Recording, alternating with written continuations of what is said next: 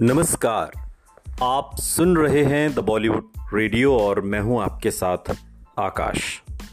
दोस्तों, किस्सा रेखा का है और हम बात कर रहे हैं सत्तर के दशक की। एक बार अपने एक इंटरव्यू में रेखा ने कहा कि मैं सिर्फ़ एक एक्ट्रेस नहीं हूँ, बल्कि एक बदनाम एक्ट्रेस हूँ जिसका सड़ा हुआ अतीत है, जिसके बारे में मशहूर है कि ये सेक्स के लिए पागल है। रेखा फ़िल्म इंडस्ट्री में बहुत जल्दी ही प्रसिद्ध हो गई थी। ये वो दौर था जब वो कम से कम 25 फ़िल्मों में काम कर रही थी। वो हर रोज़ डबल शिफ्ट करती। हालाँकि ये फ़िल्में बेहद आम कमर्शियल फ़िल्में थीं। इन मसाला फ़िल्मों में अभिनेता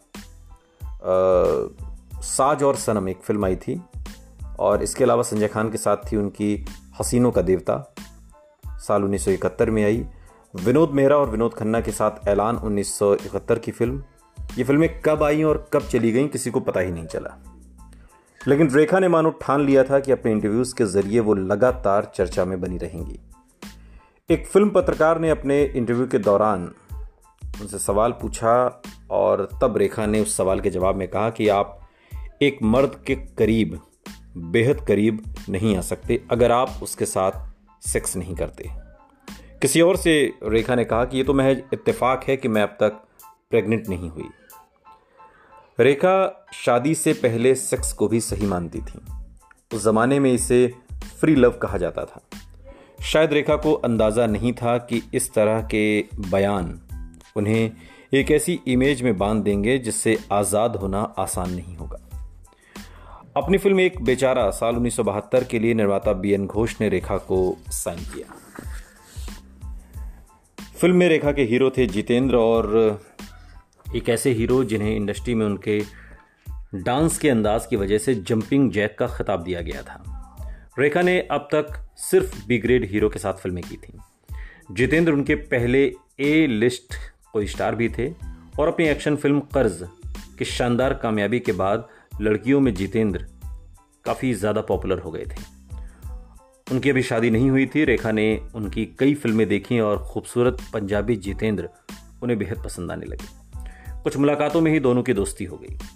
फ़िल्म का पहला शूटिंग शेड्यूल शिमला में था, वहाँ की बर्फीली हवाओं के साथ जल्द ही रेखा और जितेंद्र के रोमांस की गर्मा गर्म खबरें भी आने लगी।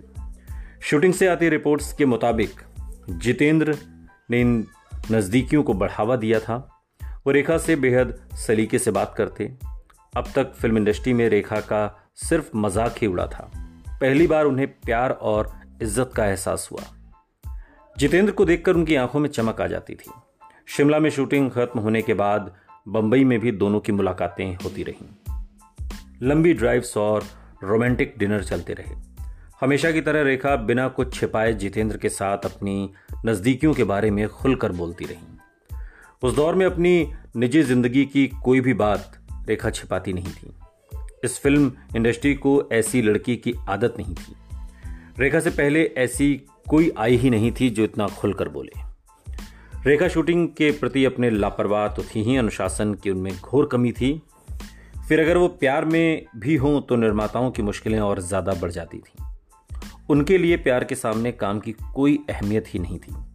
इसके बावजूद उनकी फ़िल्में पूरी होती रहीं और कामयाब हुई। इसमें उनकी बोल्ड इमेज और उसी के मुताबिक बनवाए खुले कपड़ों का भी एक अहम योगदान था। जितेंद्र का साथ, एक बेचारा की सफलता के बाद दोनों ने एक और फ़िल्म, अनोखी अदा, साल उन्नीस सौ तिहत्तर में आई इस फ़िल्म को साइन किया। उन दिनों से खबरें खूब छपी इस तरह की कि रेखा की मम्मी को भी बेटी के साथ जितेंद्र बेहद पसंद हैं। लेकिन बॉलीवुड के प्रेम कहानियों की तरह इस लव स्टोरी में भी एक ट्विस्ट था। कई साल से जितेंद्र की एक गर्लफ्रेंड थी, जिनका नाम था शोभा। शोभा एक एयर हॉस्टेस थी जितेंद्र शोभा को छोड़ने के लिए तैयार नहीं थे और इसी बात को लेकर उनके और रेखा के बीच झगड़े होने लगे।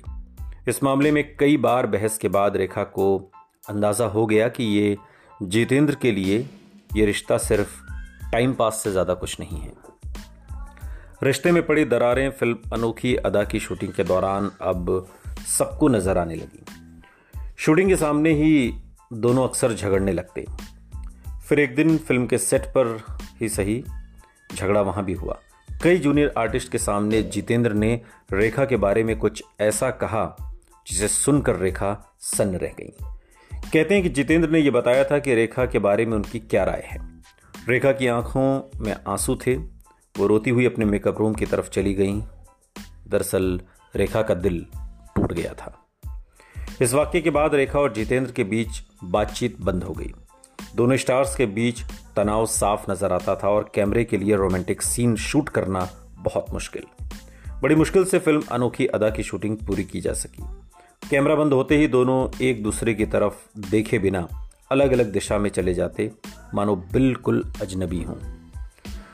बाद में इंटरव्यू में रेखा ने उन दिनों को बेहद कड़वाहट से याद करते हुए कहा, मैं उस आदमी से नफरत करती हूँ जिसने प्यार, रोमांस और शादी के बारे में बचपन से मेरे दिल में बसे आदर्शों को बर्बाद कर दिया।